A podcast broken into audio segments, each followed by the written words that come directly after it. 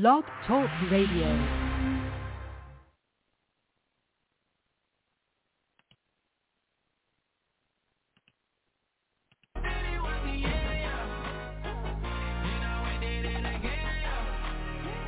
I told you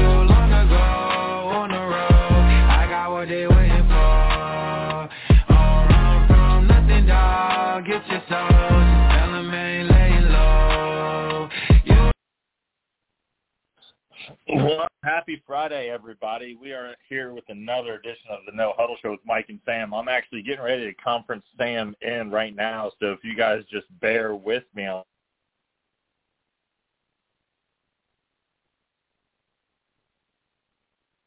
right, we got Sam here on a Friday. We also are going to have a special guest host for the first segment here. Uh, Shreya Louie will be joining us again to discuss a couple upcoming uh, uh, segments, uh, including uh, the NFL email scandal uh, and uh, who we should be targeting if we're going to start exposing people's emails. Uh, we got Sam on, or I know he was. Hey, Mike, what's going on, man? How are you? Hey, hey, how we doing, Sam? You know, it's a rainy day in Detroit. What can I say?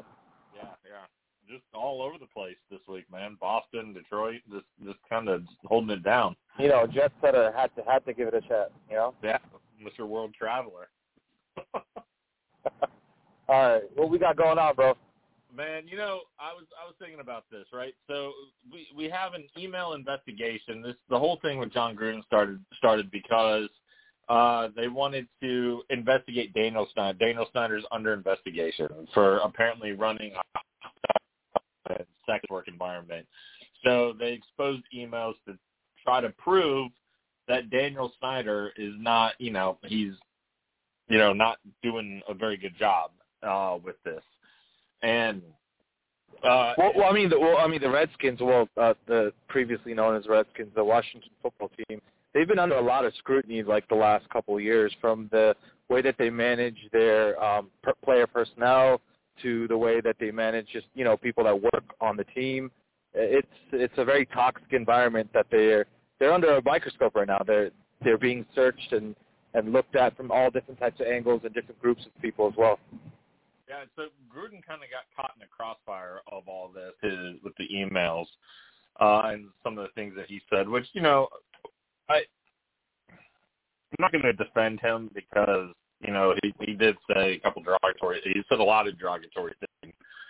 I think it has to be said that in in email, it's hard to take context through text, right? If if you send a text message or you shoot an email, it's hard to tell. And if Jon Gruden was talking to his friend, the way we talk to each other, Sam, when we're when we're around each other, if someone were to record that conversation, people would Oh, I'd get in trouble, man. I'd be canceled the minute that I say the first word. exactly. So if Jon Gruden thought he was just kind of going back and forth with one of his friends, again, I'm not condoning the things that he said, but it's far different to come out and say these things or say these things to players, which by my estimation he never did. And you know they want to crucify him for the stuff he said about uh, Michael Sam, but I would like to point out Carl Nassib, who plays for the Raiders, uh, Is It's- an openly the first Yeah. openly gay player to be on a roster, right? exactly. So you also have to mind this was ten years ago. This was ten years ago. People change over time. They their stances change. I just, you know, I think it's. I, I got a question. At what point did we decide that it's cool to use work email? It's like one step away from downloading porn on your work laptop. Like, what was Gruden thinking when he sent those emails? That's like a digital receipt of all your wrongdoings. I guess, but you know, he wasn't working for the NFL at the time. He was in the broadcast booth for ESPN Monday Night Football. But don't you think, and, and I know Shrey's going to weigh in on this topic too, don't you think, though, there's better people to be checking their email records than football executives and head coaches? Like, why aren't we going after politicians' email records? I, I'm sure there's a bunch of dirty shit going on back and forth uh, between politicians, even like mayors, like low level, low level politicians. I'm not just talking about like senators and and you know congressmen. You know, you can't tell me that everything that they see and touch is a matter of national security. I, I'm not buying it. I mean, it could be. No. Oh, I definitely don't think so. I absolutely don't think so. There's no way. There's no chance. There's no chance. But it has to do with the government, and we all know that you know, with the government, we really can't like go into people's emails. So, so do you, do you know who Kwame Kilpatrick is by any chance? Dr. No, I don't. So, so Kwame Kilpatrick was was charged with embezzlement um, for the. He was the mayor of the city of Detroit for multiple terms, and he's serving a jail sentence right now. He got pardoned actually by President Trump. Um, they leaked all his emails, and they had nothing to do with the government or national security or anything at all. He was embezzling money out of the pension funds of people that have worked for the city for over a 100 years. Yeah. Interesting. And there's, I'm sure there's more dirty stuff going on with all the politicians. Where's this money funneling? If they're coming up with these bills and policies, who is it? Who is it to benefit? Because we damn sure know it's not the American people. The, the neither side gives a rat's ass about the American people. Democrat, Republican, I don't care what side you lean towards. None of your politicians care about you. Okay, but it's like you don't want people to go into your email. I have nothing. Uh, we're, we're one step away from that, pretty much, by by taking Gruden's emails and and ostracizing him for something he said ten years ago. Not Asian singles coming to your email address because you know they saw that you were with an Asian male and they're like, oh, she might like these ads. Let's go ahead and forward those those over to her. Mm, no. Is that all you got? this, is, this is radio. We got to do a little entertaining and pick up the pep a little bit today. Um, no, I mean, but here's the thing: Congress always involves itself in sporting mat- matters too. You know, we sat there and saw Mark McGwire, Rafael Palmeiro sit in front of Congress on steroids. Was steroids in baseball really the most pressing matter to have a uh, be put in front of the government? Was that was that? Wait, wait. This is Supreme Court. This is a Supreme Court judge that decreed that they were stealing and they were not stealing. Sorry, they were they were basically, uh, you know, robbing the the American people of like a the national pastime because they were juiced up. Yeah. So I mean, I asked you though, was it necessary? Was that necessary? Oh no, absolutely not. Super necessary. No. no, no Jorge, Jorge, come on in. not super necessary. Super necessary. No, the one Congress to, to look into baseball and steroids? I mean, just so many other things going on. It's just like a. Yeah, but the, so it was necessary for them to look at that. That was a. Uh, mean, that was a big time thing for them to. Like there, there wasn't other pressing matters in the country that we don't need to know about. Sure. Wow. Okay. Yeah. All right. That pro pro government over here, Dr. Louis, is all all about the good old U.S. of A. and supporting the government no matter what they do. Uh, Sucker. oh Lord. I mean, I, I just you know I I think that there, some of the emails should be exposed. I, what was the whole thing uh, before about Hillary Clinton's emails uh, with, that related to Benghazi and all of that? Uh, was it ben, was it Benghazi? Yeah. Right? Yep. Yep. Yep. There was a whole scandal with with um, basically the position and and how they used their influence to um, you know uh, change the viewpoint on what you know the the normal public felt about a certain scenario. It, it's it's re- it goes a lot deeper than just you know conspiracy theories and things like that. It, the the government really does influence what we think, what we eat, it, on a day to day basis. You know, they approve the marketing, the the um, FCC, the SEC, all these large governing groups of, of people are turn our mind and our eyes off of one thing and onto another thing. Yeah. All right. Any any last thoughts, Dr. Louis, before you uh, head out for the segment? Awesome. Okay. All right. Thank you for joining us. Dr. Louis with a really quick guest ap- appearance, huh? Nothing Yeah. else to say? With a very very short guest appearance. We'll we'll have her back on on on, All right. on another show. How about we bring her back for the next Chronic Corner so we could talk about CBD and anti-inflammatories and how they work medically. That's, that's a fantastic idea, and we're also right. we're gonna we're bring her back to ask her uh, some other medicinal questions as they as they come up throughout the uh, series here. Um, so uh, we had a thriller. The Dodgers kind of won in controversial fashion, uh, winning on a walk-off check swing. Uh, I don't know if you watched the game, if you stayed up late enough. Was it really a check swing, man?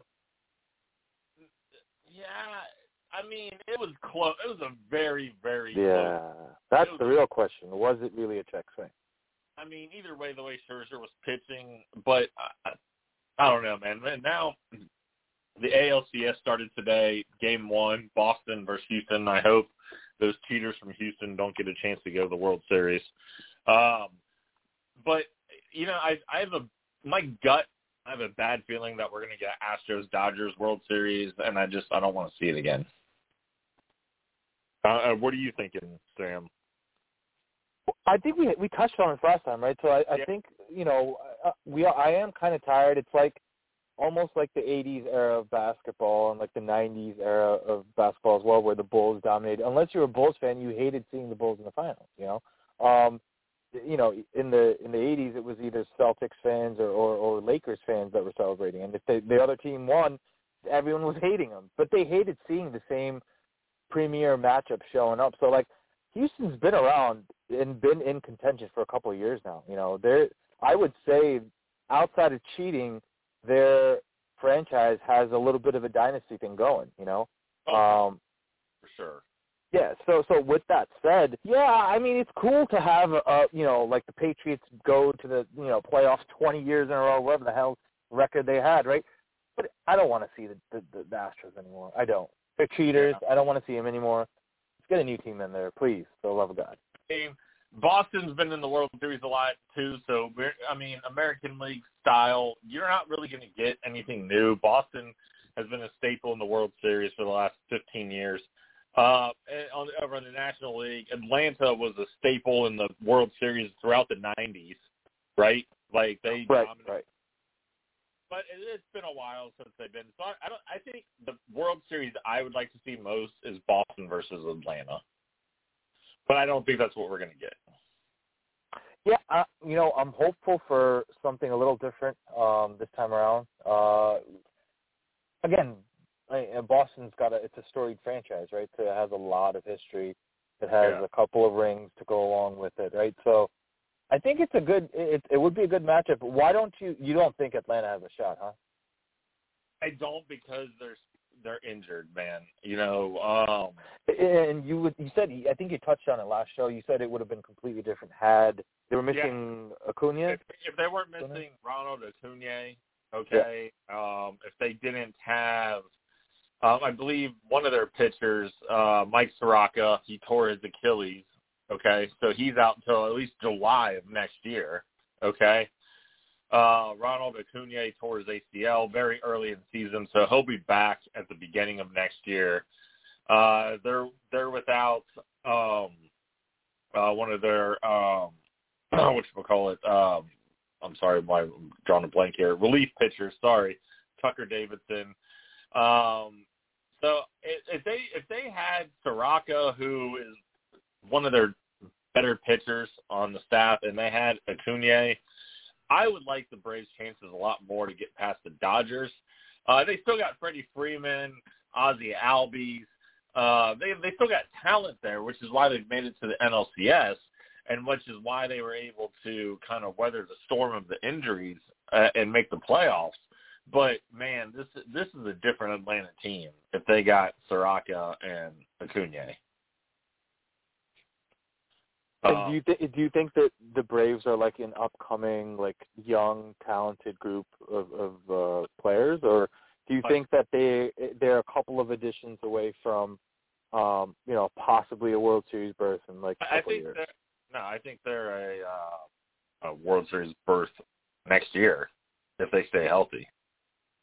Um, cool. You look at look at Max Fried, who's one of their aces. Um, you know, he's a young guy. He was born in 1994, so that puts him at I don't know what age that is, but he's like 26 years old. Um, They got uh, uh, Travis d'Arnaud. Um, they have Ozzie Albies, who's born in 1997. Freddie Freeman, who's a young guy. Austin Riley, who was born in 97. Dansby Swanson, who was born in 94. Uh, you know, Cristian Pache, who's a really good young player, born in '98. So, so since since uh, baseball, I'm sorry to cut you off, Mike. Uh, Mike, I wanted to ask you a quick question because, uh, you know, again, baseball is your forte, right? So, I've always heard about how great the Yankees like farming farm system is, right? Where they are able to grow their younger players that they pluck off of wherever they pick them out of, you know, in the world. Um, are the Braves kind of in the same boat? Like, who has the best development le- development system right now in MLB? Well, one, you got to go Dodgers. Okay. Uh, the Dodgers have there were so many players that they that are that were part of that World Series team um, that were homegrown pretty much through their farm system, and they may have acquired guys in trades, but they still came up through the Dodgers farm system, right? Like so, you had Max Muncy, and and you had you know Corey Seager, and, and then you had um, Joc Pederson who's been traded. But the they, they, the Dodgers had a ton of young talent uh, bursting, ready to get to the majors. Uh, the Yankees farm system has not been good for a very long time. Um, well, they traded away some prospects because they picked up some big names right over the years. But like Gleyber Torres was part of that group. He's playing now, right? Right. Right now, I'd have to give uh, Tampa Bay the best farm system for development. Tampa Bay is a very small market. Uh, they have a payroll of roughly around $40 million, yet they won the American League East, which features the Yankees and the Red Sox in it. How much less is their payroll compared to like the Red Sox? Probably about $150 million less. Holy cow. Um, you have guys like, so Wander Franco, uh, Luis Patino, and Shane McClanahan um, were all in the preseason before the season started, top 100 of the majors. They all graduated to the active roster at some point this year. Uh, but they still got guys like Taj Bradley, Tommy Romero, who's an excellent shortstop prospect, um, Curtis Mead, uh, who's a potential, uh, you know, all-star if he if he continues developing and then you look at all the other players that the Rays have brought up, the Blake Snells and and countless others, and the Rays have really made it their thing. You know, uh, Evan Longoria at one point was in the Rays farm system. Then he became a stalwart on that team for for years until he got traded away to the Giants. This, I mean, the Rays, in my opinion, the Tampa Bay Rays probably have the of the last seven to ten years, the Rays probably have the best farm system in development because that is the only way Tampa stays competitive. Is their really good players come up to the active roster and they stay there, and then they lose them once they can't pay them, right? Exactly. Then they lose them, and then they just seem to have guys that are ready to step up and take their spot. I mean, it wasn't that long ago uh, that they were in the World Series, and then um, it's just it's amazing to me it is absolutely amazing to me. It's like they go through a little bit of a wall, and then they come back. Now, mind you, they were a terrible team for the longest time in their when they first started their first season in baseball was 1998. From 1998 to 2007, they averaged 63 wins. 63 wins. I mean, okay. consider considering they came in '98, that's a pretty high ranking to give them, right? At, with in such a short existence to have such a good development system in place, um, it's pretty good, no? Right. So listen here, in 2008, which was just their 10th year in existence, they lost in the World Series. Right, I so remember that. Evan Longoria then they they had a couple good years there. They they went 84. They won 84 games. They won 84 and 78 the following year. Then the next year they won 96 games, but lost to the Rangers in the division series. In 2011, they also lost to the Rangers in the division series. And then in 2012, is this is this um the Rangers that had like Pudge and uh, some firepower? that went to back-to-back World Series. The ones with Josh Hamilton and Adrian Beltre and Cole. I believe I don't know, not Cole Hamels, but there were some other good players on there. I can't remember. But then you see in 2013 they they um they lost in uh the divisional series to the Red Sox again. Then they had a bit of a lull. That's when that's after I think Joe Maddon left. They lost guys like Wil Myers. They lost guys like uh Evan Longoria. And so that core from 2008 to 2013 that won a lot of games, they were gone. So then they hit a couple rebuilding years uh while their minor league players got better and from 2014 to 2017, they averaged about 78 wins, which was okay, but not good enough to get to the playoffs. And now they're on another stretch, starting in 2019 or starting in 2018 when they won 90 games. 2019 they won 96 games and lost in the uh, ALDS. Then last year they lost in the World Series to the Dodgers, and then this year they also lost in the ALDS. So they're on this kind of trajectory now where the core they'll probably be good for the next two or three years, and then people will leave again.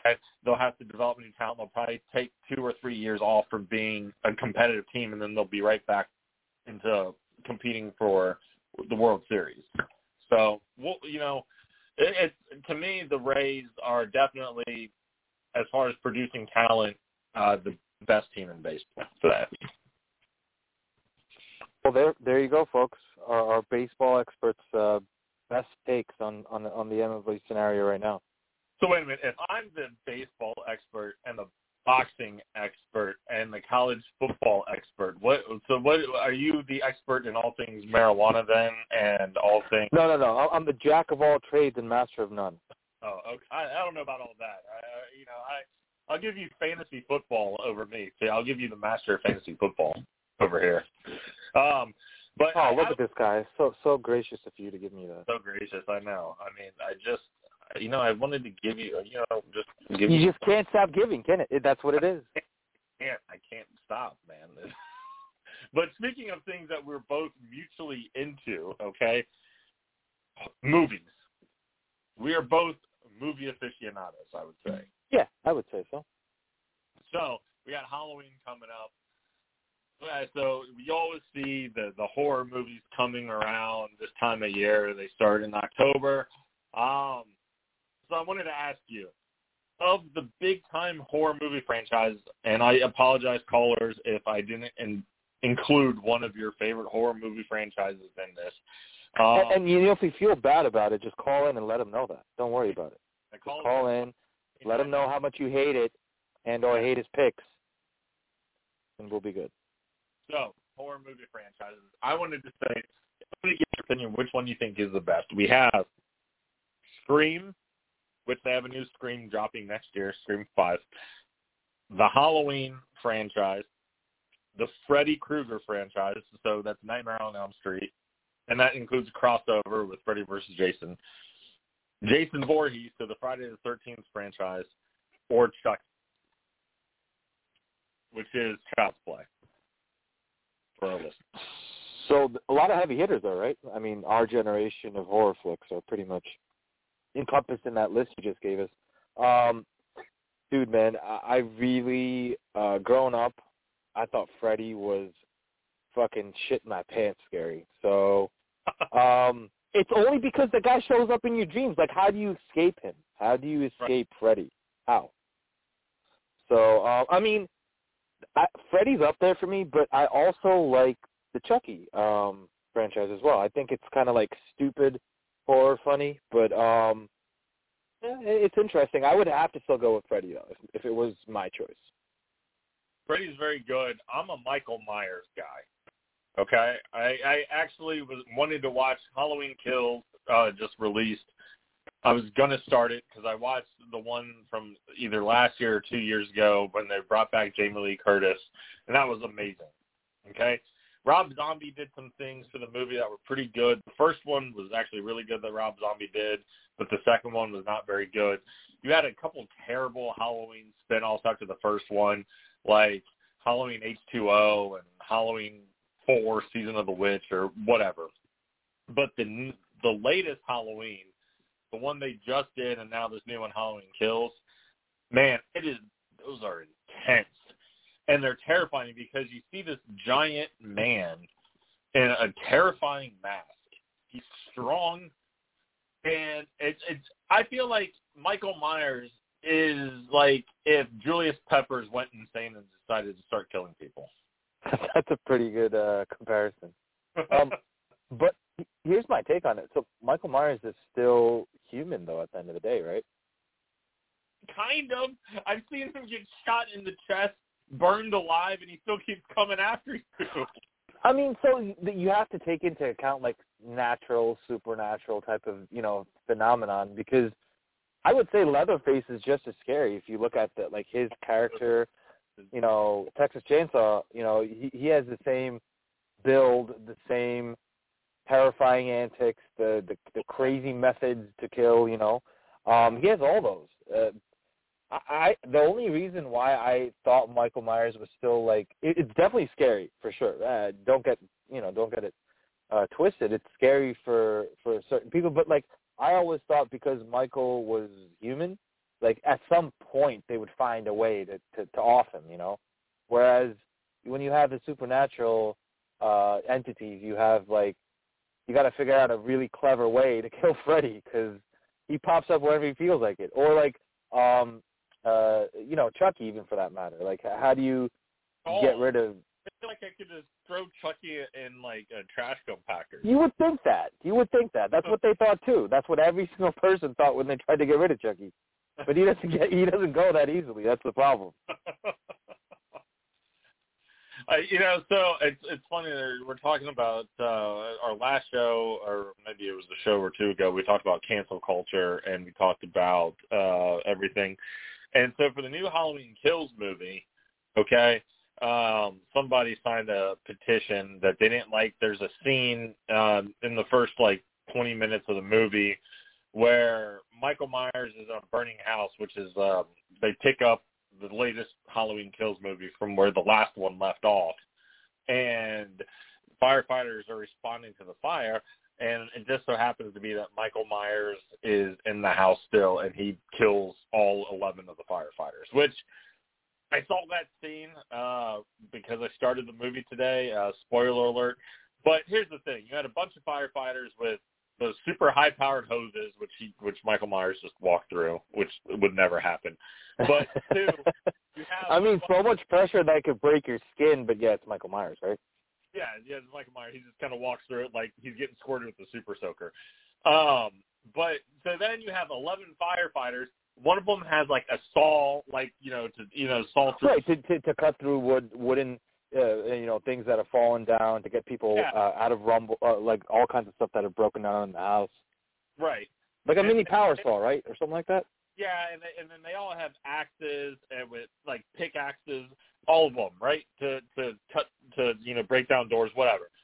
And then they all decide to just one on one go after Michael Myers. I'm sorry, but if I see a six foot six man with a white mask walking out of a burning building, and there's eleven Like completely unscathed, by the way, a burning building. yeah, exactly. unscathed. unscathed and just walking like he has murderous intentions. I'm sorry, I'm not coming at you one on one. I'm like, all right, guys, let's get him.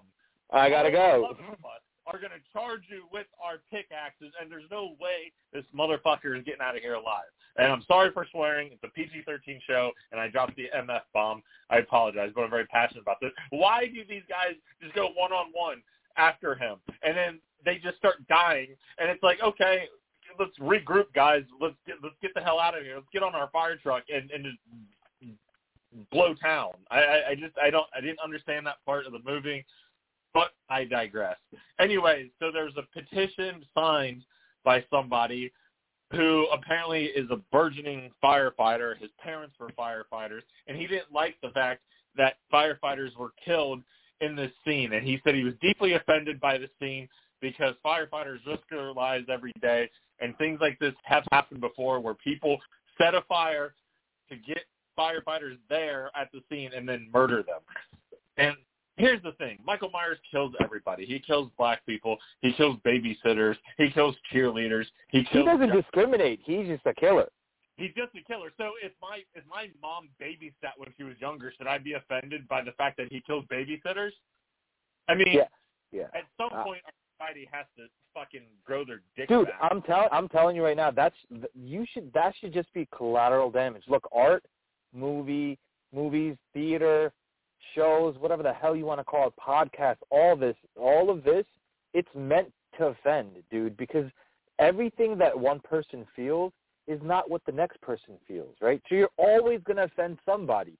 Now, if you sit there and start making lists of offensive actions and words and uh, uh, you know, um, uh, you know, plots for for movies. If you sit there and do all that, you might as well just cancel all of art. You know, just get rid of all of it. There's no point in showing anybody anything because they're gonna have something to say about it. Everyone has something to fucking say. Everybody.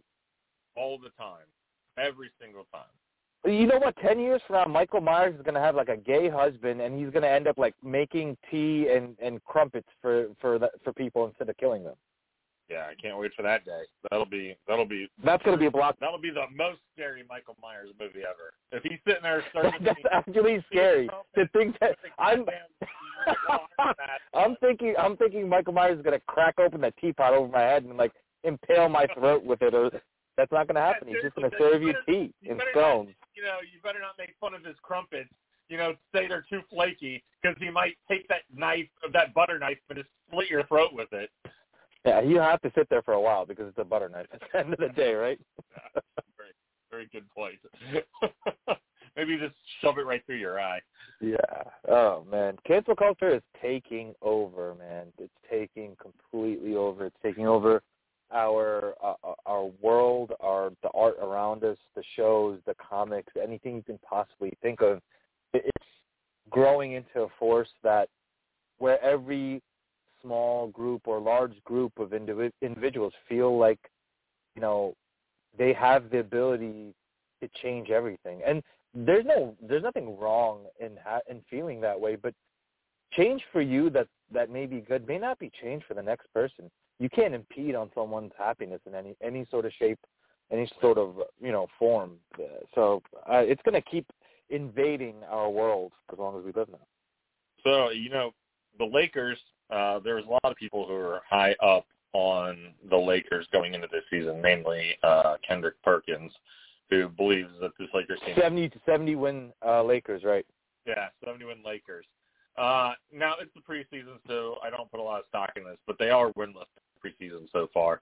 Um, Westbrook is a turnover machine on the preseason so far. I believe he's averaging. Rondo has played better than Westbrook he's had a higher plus minus on court than Westbrook has And I believe Westbrook is almost averaging eight turnovers a night so far. He, he's, I think he's averaging he's averaging more turnovers than assists at this Yeah. point. But isn't this Westbrook's mo? Like even when he was Yeah, at- you mean you mean um, uh, get the ball in bounds, dribble across half court, and then just chuck up a three with 22 seconds on the shot clock? That and then just turnovers, right? Like he, I mean, he averages a career for a career. He averages four point one turnovers. That's absolutely disgusting. As a point guard, if you can't control, and you know what? I want while you're uh, while we're talking about this, I'll, I'll talk a little bit about Westbrook. Give me Chris Paul's career numbers on turnovers, and I'm we're going to see the difference between a true point guard and and someone who's a glorified point guard, in my opinion, a shooting guard. I was just looking up. Chris Paul averages two point four turnovers. And he's played how much longer? Like seven years longer than this guy has. Yeah. That's absolutely insane. So that so that's what a point guard. And if you look at John Stockton's numbers, that's going to be even wilder. If you look up Yeah. Stockton's career numbers, that's gonna that's the number I want to see. John Stockton. I should probably even pull up like uh, Gary Payton too. But John Yeah, you- Stockton here, Sto- for his career, John Stockton was two point eight turnovers. My God. Now, My God. tell you this though. Near the end of his career, he was around at 2.2. I mean, Early in his career, uh, especially uh, like his like fourth and fifth year in, he was doing like 3.8, 3.5, 3.6 turnovers. He got better with the ball. So hold on, hold on. I- I- to to his defense, right? The years he had 3.5, 3.6, he was. I'll take the three turnovers a game. He's dishing out 13 assists, 12 assists a game, steals a game. I'll definitely take the three turnovers if it comes with two steals, ten points and twelve assists? Absolutely. What do you think Michael Jordan's career turnover average was? High threes. Two point seven. Oh, not bad. Not bad. Considering the usage, how much he had the ball in his hands, he had a lot more, uh, uh, you know, uh, moments to to have turnovers than anybody else. LeBron is at three point five. Uh, okay, that's fine. I mean, good. It's still not bad. Not bad. Considering the guy LeBron on any given night can still give you ten assists a game, right? Right. So I'll take So that. But but see, Westbrook will give you thirty percent shooting, twenty two percent shooting from the three point line, going freaking six of ten from the you know uh on free throws. Um, he, he and he's going to throw in like six turnovers with that. Come on, uh, that's that's too much. It's too much. So the year he averaged a triple double, okay, the first year he did it, okay, he shot 42% from the field, 34% from three-point range, and he averaged 10 rebounds, 10.3 assists, 25 points a game, and he averaged 5.4 turnovers. That's disgusting, man. Yes, I understand what he's giving to the whole team. A triple double every night is a big deal. But I guarantee you they lost some of those games because he had eight turnovers, nine turnovers himself. It's why it is exactly why Durant didn't want to play with him anymore. Yeah, he's just- just sloppy. I guess I, I don't know.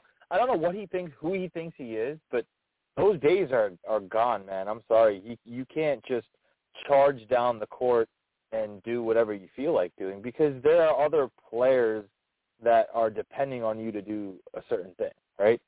Yeah. And I I don't know though. He doesn't. This Lakers team is not a LeBron. It's not suited to LeBron's strengths.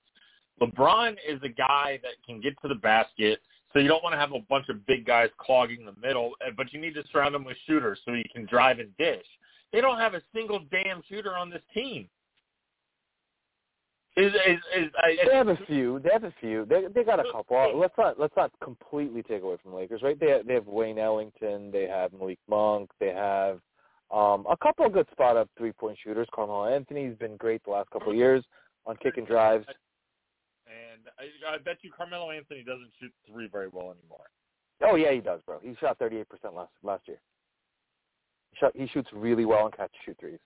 That's the one thing Melo has owned like the last since he joined Portland. I'd say even before Portland, I'd say I'd say that one year he spent on OKC, that was the year that started it. He did. He does very well on catch and shoot threes. Okay, fine. Because I'll give you that. He was 38% for Portland in 1920, and then in 2021 last year he was 40% from three last Yeah. year. Yeah, he he's he's he's a good, a very good compliment to give LeBron. But that I can see your point though. You're you're still you don't have enough shooters because even if you have your Monk, you have your um, Anthony, you have uh, Ellington, uh, even with these guys, first of all, they're not all going to be playing at the same time.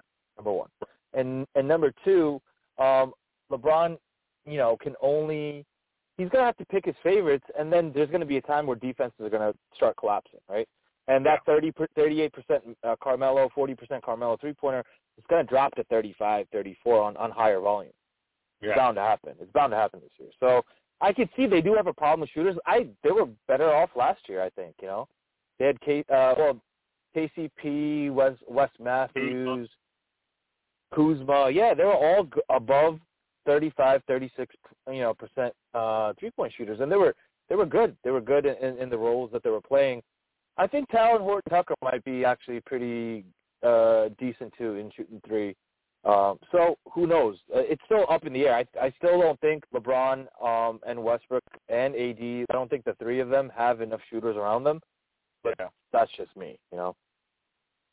Yeah, we'll see. Um, I'm curious to see how it plays out, but I definitely don't think they're winning the championship this year because it, without even without Kyrie Irving, I still think the Brooklyn Nets are going to be tough to get rid of. Oh, I don't even want to talk about that. That's just effing disgusting, man. Like the guy is willing to not only forfeit his salary, but like literally he's taking away from the game. He's taking away from the fans that are showing up to watch him and KD and Harden play together. He cannot play a home game. if Brooklyn sees LA in the finals, I said it before, Kyrie will not be able to play the entire finals because between East and West, it's going to be the whole four, it's going to be home games in LA and home games in Brooklyn. There's no chance. And if if he gets vaccinated at that point, that's just fucking selfish, man. I'm Yeah. sorry. That is absolutely selfish at that point to say that I will do literally whatever I feel like doing. And I read this article that Joe Tsai had a conversation with him in California two days before he made he had his little press conference and said what he was going to do. And Joe Tsai made it completely clear to him that he has to get vaccinated. That's not going to work. Right. So the Nets the Nets came out the following day and they're like, all right, well, let's just we're to keep moving. They did it very professionally. They did everything politically correct. Um, even KD and Harden, what they're saying about uh, Kyrie is it's like PC, very PC. Like, you know, yeah, you know, I respect him for his decision and all that, but like we have a job to do, and there's still two other leaders on the team, and yeah, that's that's all fine and dandy, but you're taking away a big piece of you know what makes the Nets Nets, right? Yeah. For sure. Oh. I'm sorry on my Kyrie Irving rant because the last two shows I've been telling how I've been telling you and and and the listeners that I'm completely against the way that he's going about it. You know, Yeah. if you Sure. don't want to get vaccinated, you shouldn't play the whole season. To be frank with you, until there's new rules and and more research, as you claim that you need, right? You and and um, Cardi B and everybody, the whole world needs more research, right? So sit out, man. Don't get paid your thirty-three million dollars. Sit out the whole year. Don't don't be selfish and say, all right, well, I still want to make a paycheck. Let me play the away games because I know I can't play at home, and I can't play any Lakers games either, or Clippers games for that matter, because it's this or Sacramento for that matter. So there's three teams right in California. I can't play any any one of them. I can't play the Knicks, you know, in New York. Yeah, I'll take just those handful of games because I want a game check. That's very selfish, man. Well, he's a selfish dude. I'm not a big Kyrie fan. I don't even care how good he is, and I, you know what? I think he's a bum. He's a bum. We said it here. Yeah, I know, I know, I know how you feel like Kyrie Irving, man. I do. he's a fraud. Anyways, uh, we are starting to get out, run out of time, and we haven't even covered the NFL this week, which is our bread and butter, man. Fantasy football. Let's and- go, Leonard Fournette. Leonard Fournette came through in spades last night for me. Two touchdowns, 120 all-purpose yards. Let's go. Uh, so I'm looking at this slate of games, man, and I'll be honest with you. This week for the NFL doesn't have that marquee game, and a lot of it is because of injuries, I believe. But I'm sitting here looking at some of these matchups, and I'm like, I think the most intriguing game is Arizona Cleveland. To be honest with And you. that's no, and that that's no more because I just got an update saying that Cliff Kingsbury will not be coaching um against the, the the Browns this weekend because he's COVID. He tested positive for COVID. So um, what, one thing I'm surprised by, because I'm sorry, there is one other game that's very intriguing. It's the Chargers and the Ravens. Um, Oh, that's gonna be a uh, that's gonna be a blockbuster game. I love that matchup. I absolutely love Herbert and and Jackson going head to head. I love that matchup. I do too. But why haven't they moved Pittsburgh and Seattle out of the flat? Why didn't they flex them out of Sunday night and put Arizona, Cleveland, or Los Angeles, Baltimore in the Sunday night? I, I know I know they need enough. I don't know. Uh, they, when they move stuff around, I always wondered why they didn't do something like that, and they left like dud matchups. Um, Yeah. You know, i i if there was like a season-ending injury for a quarterback or a star player, all of a sudden the team looks like crap, and you have like a you know your marquee matchup then looks like you know like it's completely useless.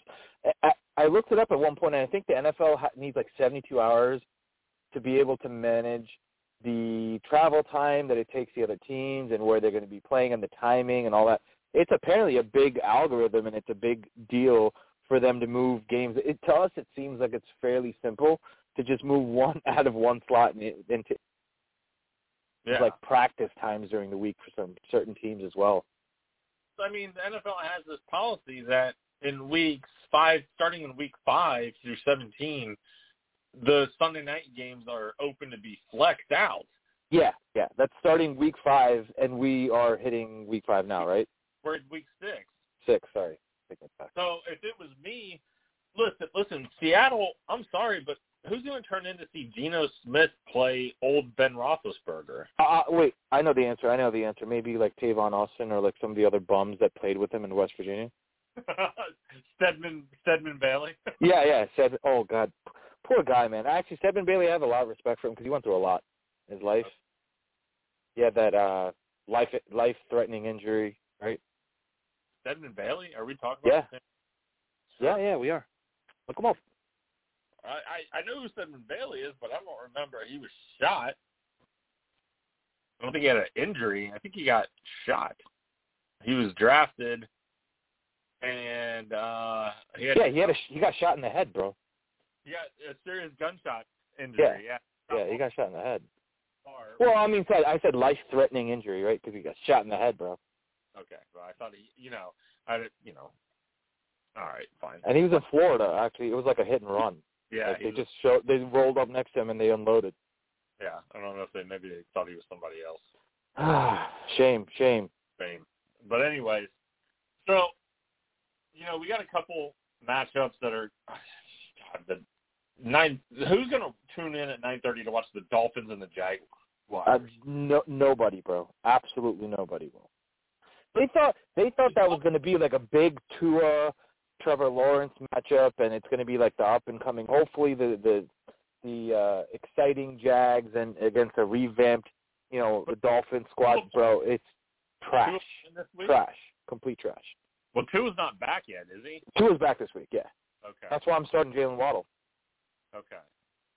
I, I just I thought the Dolphins were going to be a lot better this year, and they've kind of disappointed, being one and four so far, uh, out the gate. And, and also, mind you, in a weak, very very weak division, dude. The Right. only team in that division that has any sustenance or any ability is the Bills squad, right? There's nobody else in that division. So, yeah, I expected more from the Dolphins this year as well. But um I will say this: uh it might be a little bit of a, a fireworks, you know, because you know the Dolphins don't have Xavier Howard, and um they're missing uh one other player, I believe, on defense. They're missing Parker as well on offense, okay. and they don't have Fuller. But it, it might be it, it might give Jacksonville a better shot at some some aerial plays, right? Yeah. Great. I, as I as I no longer have Laviska Shenault on my team. Should have kept him, man. What happened? Why'd you get rid of him? Dude, I only have five bench spots, and Oh yeah, that'll kill you, man. That'll absolutely destroy you. I dropped Laviska Shenault because someone got impatient. They dropped Chase Claypool, so I picked Claypool up instead of Laviska. I mean, that's a better play, anyways. I would take Claypool over uh Shenault as well. But um I don't know. Uh, With Chark gone, it's supposed to be Shenault, Marvin Jones, um, and pretty much the James Robinson show. Yeah, I know, but that was how it was supposed to be last week too, and and Shenault had one catch. Well, nonetheless, for 58 yards, though, that was a pretty big. That was a bomb. Great. That was still only six points in my league, so I mean, look, look, he he can't be a league winner for you the first week he's playing, right? he he's been playing all season. I mean, first time in a prominent role with Chark being gone. He was still in a prominent role. He was a slot receiver. Uh, not really. Yeah, whatever. You know, whatever. Anyways, All right, what Uh, other matchups we got that's tasty this week?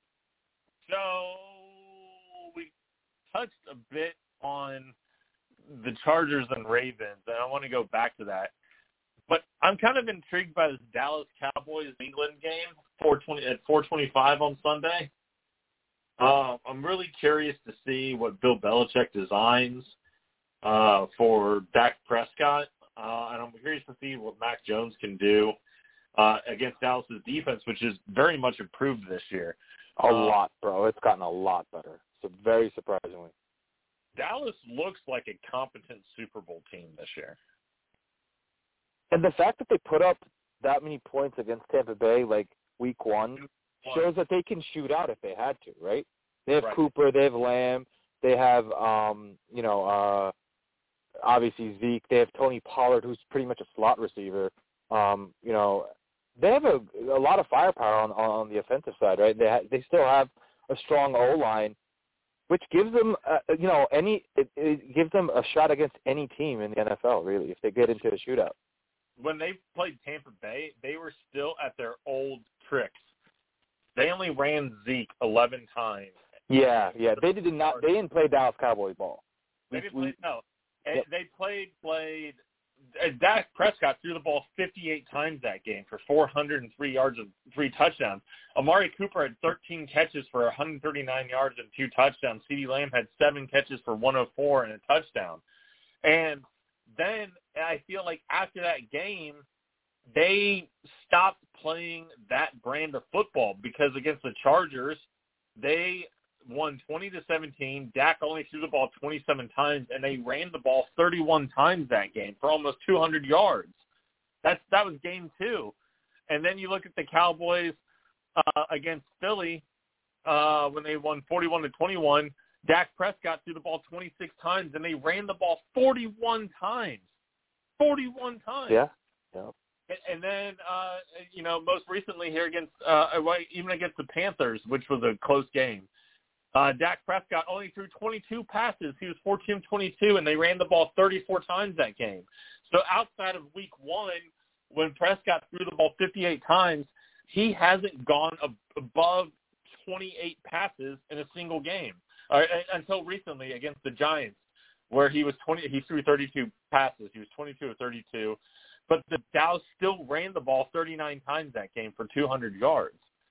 So, so what what I kind of saw see just really quick from just the stats you provided me is that if it gets into a defensive game, Dallas has a game plan. If it goes into a shootout, Dallas has a game plan. So yeah, I would say they're very well suited to to shootout. Could do well. Dallas can't do shootouts because they lost to Tampa Bay in the only really shootout that they had.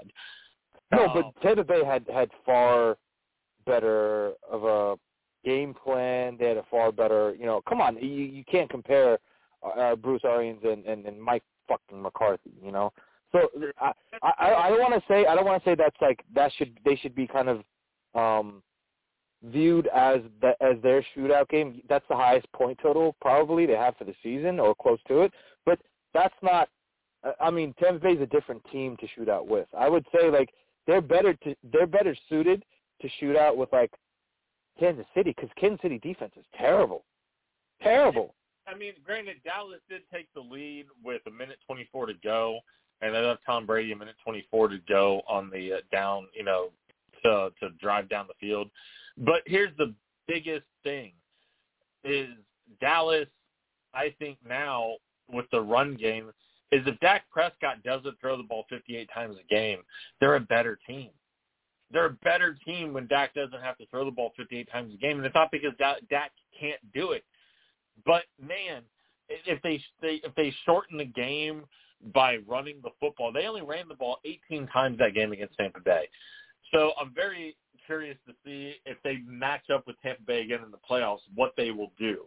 But Dallas is such a much better team when they can rely on the play action.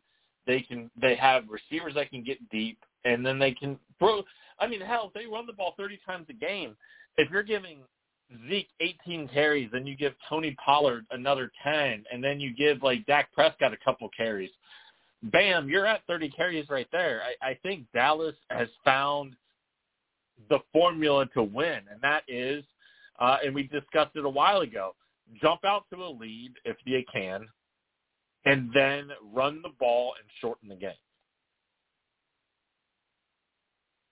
Yeah, I would say they, that their game is predicated on like clock management, right? Like that's that really decides what type of game plan Dallas kind of kind of will go with, right? So if if they need to just chew the clock, they have um, you know Pollard and Zeke between the both of them.